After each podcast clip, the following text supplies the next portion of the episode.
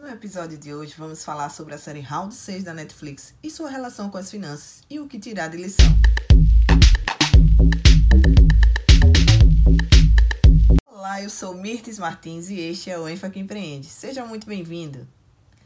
No episódio de hoje vamos falar um pouquinho sobre a série Round 6 da Netflix e sua relação com as finanças e o que tirar de lição para as nossas vidas. Aproveite se você ainda não é inscrito no canal, se inscreve, ativa o sininho para receber notificações em cada vídeo novo. Também curte e compartilha com seus amigos. Dessa forma podemos alcançar mais pessoas com nossos conteúdos. Então, gente, a série muito falada da Netflix tem dilemas que milhares de brasileiros vêm vivenciando ultimamente. A mais impactante é a crise financeira.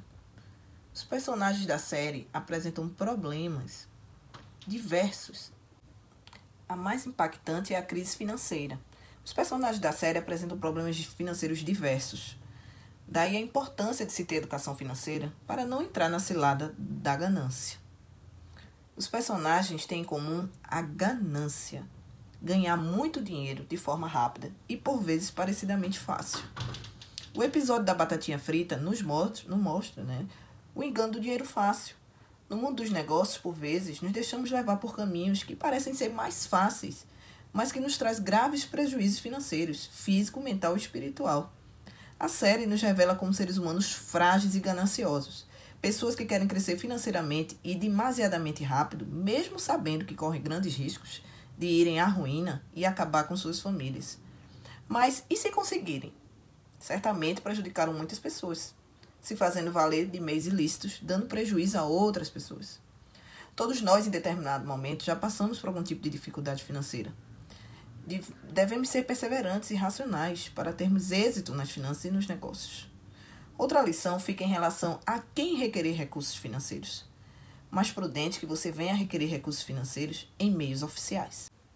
Para a sua segurança e de sua família, evite pedir recurso ao agiota, Evite também parentes ou amigos. E se o fizer, honre com seu compromisso.